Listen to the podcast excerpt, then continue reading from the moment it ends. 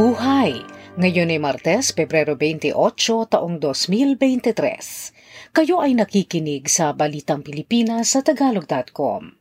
Sa ating pangunahing balita, Target na 6 na milyong pabahay para sa Pilipino sinimula na sa Cebu City. Cancer, ikatlong pangunahing dahilan ng kamatayan sa Pilipinas. Isang makinis at bilugang kahoy na dalawang libong taon ng tanda hindi pala gamit pambutas, kung hindi sex toy.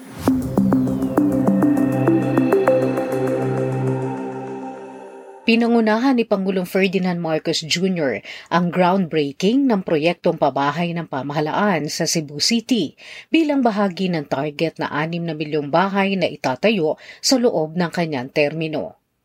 Ang Cebu City South Coastal Urban Development Housing Project ay bahagi ng flagship program ng pamahalaan na pambansang pabahay para sa Pilipino na ang layunin ay bigyan ng bahay ang mga minimum wage earners, informal settlers, mga taong nakatira sa mapanganib na lugar at ang mga taong naghahanap ng abot-kayang matitirhan.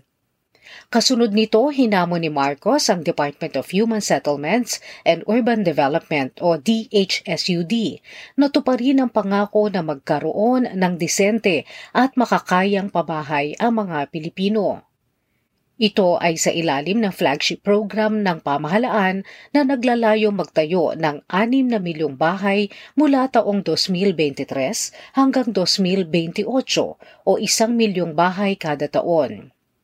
Inulit din ng Pangulo na bahagi ng malawakang proyekto sa pabahay ng pamahalaan ang pagpapatayo ng mga eskwelahan, pamilihan, sentrong pangkalusugan at mga establisamyentong magtuturo ng kabuhayan malapit sa mga proyektong pabahay.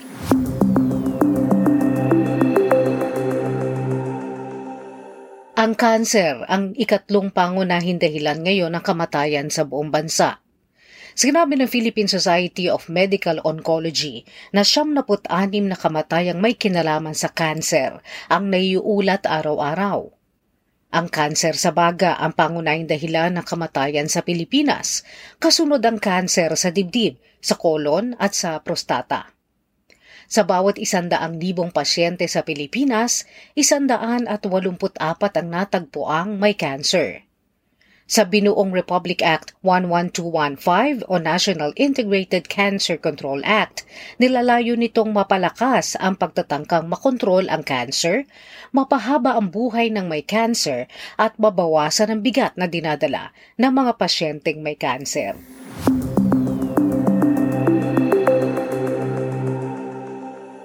Pinag-aaralan ng Bangko Sentral ng Pilipinas o BSP ang posibleng pagtatanggal ng bayad sa mga maliliit na halaga ng perang inililipat sa mga digital channels bilang bahagi ng panghihikayat sa mga Pilipinong gumamit ng digital payment. Sinabi ni BSP Governor Felipe Medalla na isa sa maaaring gawin ay ibaba ang reserve requirement para sa mga bangko. Sa kasalukuyan, ang mga malalaking bangko ay kinakailangang ang reserba ay may minimum na equivalent na mga 12% ng kanilang liabilities. Bilang halimbawa, sinabi ni Medalya na ang 15 pisong bayad sa paglilipat lamang ng 200 piso ay masyado ng malaki sa halagang ipinadala. Dalawa sa mga sistemang ginagamit ngayon para sa electronic fund transfer ay ang InstaPay at PesoNet. Samantala, ang palitan ng dolyar sa piso noong Pebrero 27 ay 55 piso at 51 sentimo.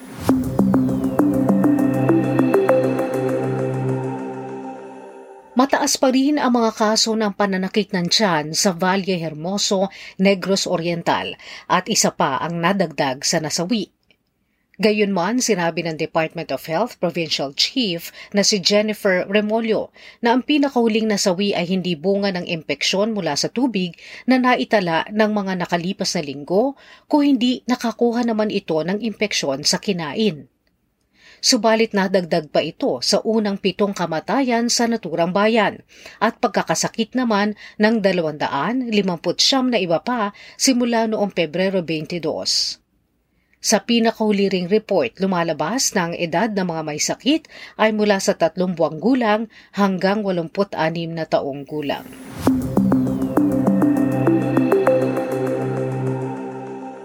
Magsasagawa ng isang linggong tigil pasada ang mga transport groups na makakaapekto sa pagbabiyahe ng mga jeepney at UV Express. Ito ay sisimulan sa Marso 6 hanggang 12 ayon sa mga representante ng Manibela, Laban TNVS at pinagkaisang samahan ng mga tsuper at operator nationwide o piston. Layo ng tigil pasada na kumbinsihin ng Land Transportation, Franchising and Regulatory Board o LTFRB na wag nang ituloy ang Public Utility Vehicle Modernization Program. Hindi lamang ang Metro Manila ang maapektuhan ng tigil pasada, kung hindi maging ang Ilocos, Central Luzon, Calabarzon, Bacolod, Davao, Cagayan de Oro at Bicol. Sinasalungat din ng grupo ang deadline sa Hunyo at 30 para ang mga driver at operator ay magsama-sama bilang korporasyon o kooperatiba. Umapela sila sa LTFRB na bigyan pa sila ng lima pang taon para matupad ang mga panuntunan sa pagsasama-sama at panatilihin ang kilalang itsura ng Filipino jeepney at saka i-upgrade ito.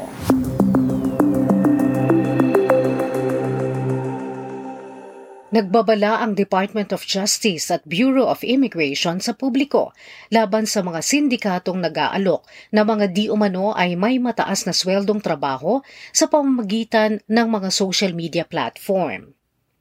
Ang babala ay inilabas makaraang makatanggap ng impormasyon sa Philippine Embassy sa Thailand kaugnay ng tumataas na bilang ng mga Pilipinong iligal na nare-recruit ng mga kriminal na sindikato na nakabase sa mga bansa sa Timog Silangang Asya na may kinalaman sa cybercrimes.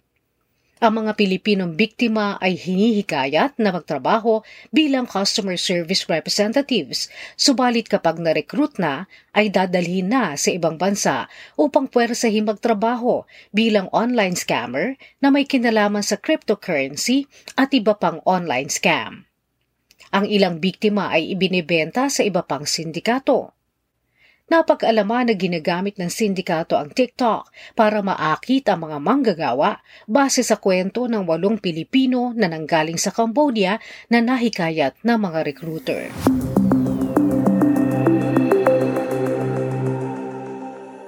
Sa trending na balita online, Isang makabagbag ng daming video ng isang ama at kanyang anak na babae sa kasal nito ang nag-viral ngayon sa social media. Ang apat na taong gulang na si Rowella Elbo ay tiniyak na matutupad ang kahilingan ng kanyang ama sa kanyang kasal. May end-stage liver cancer ang kanyang ama. Nais ng kanyang amang maihatid siya sa altar, subalit binigyan na lamang ito ng doktor ng tatlong buwan o ilang linggo na lamang na mabubuhay. Kaya naman kahit wala pa sa plano, agad nang nagpakasal si Rowella kay Edward. Naihatid naman ni Daddy Romulo ang kanyang anak na si Ruela sa altar kahit ito ay naka-wheelchair. Limang araw makalipas ang kasal ni Ruela kay Edward, nasawi si Daddy Romulo.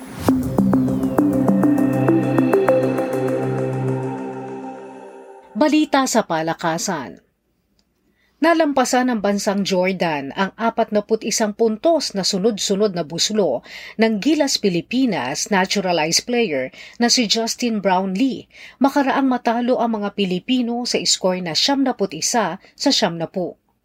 Ito ay nangyari sa final window ng 2023 FIBA World Cup Asian Qualifiers sa Philippine Arena noong lunes. Ang mga minti sa free throw line ni Scotty Thompson ang sumira sa pagbabalik ng gilas, makaraang humabol ang mga Pilipino ng may 25 puntos.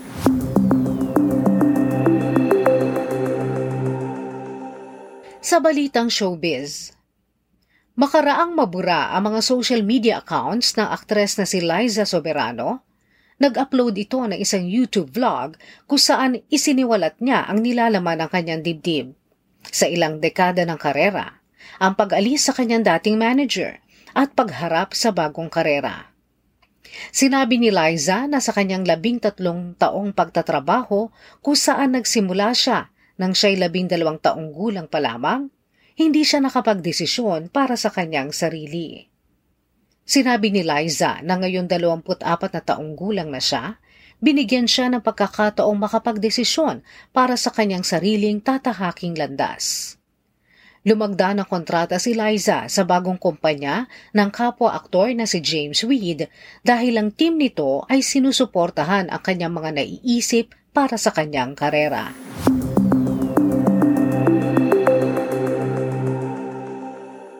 Sa balitang kakaiba, dalawang libong taon na ang nakararaan, natuklasang gumamit na rin pala ng sex toys ang mga sinaunang Romano. Ito ay makaraang madiskubre ng mga eksperto ang isang kahoy na tila maselang bahagi ng lalaki na natugpuan sa Hadrian's Wall. Noong una, ang akala ng mga archaeologists ay isang gamit na pambutas ang anim at kalahating pulgadang kahoy na makinis sa magkabilang bahagi.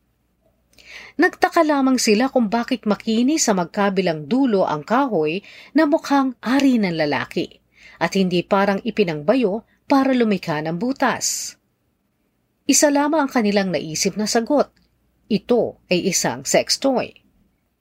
Sinabi ng mga eksperto na noong panahon ng mga Romano, makikita sa art at literature na ang phallic imagery ay pampaalis ng malas at ginagamit talaga noong unang panahon. Ang phallus ay nakadisplay ngayon sa Vindolanda Museum sa United Kingdom. At yan ang kabuuan ng ating mga balita ngayong Pebrero 28, 2023 para sa tagalog.com. Basta sa balita, lagi kaming handa.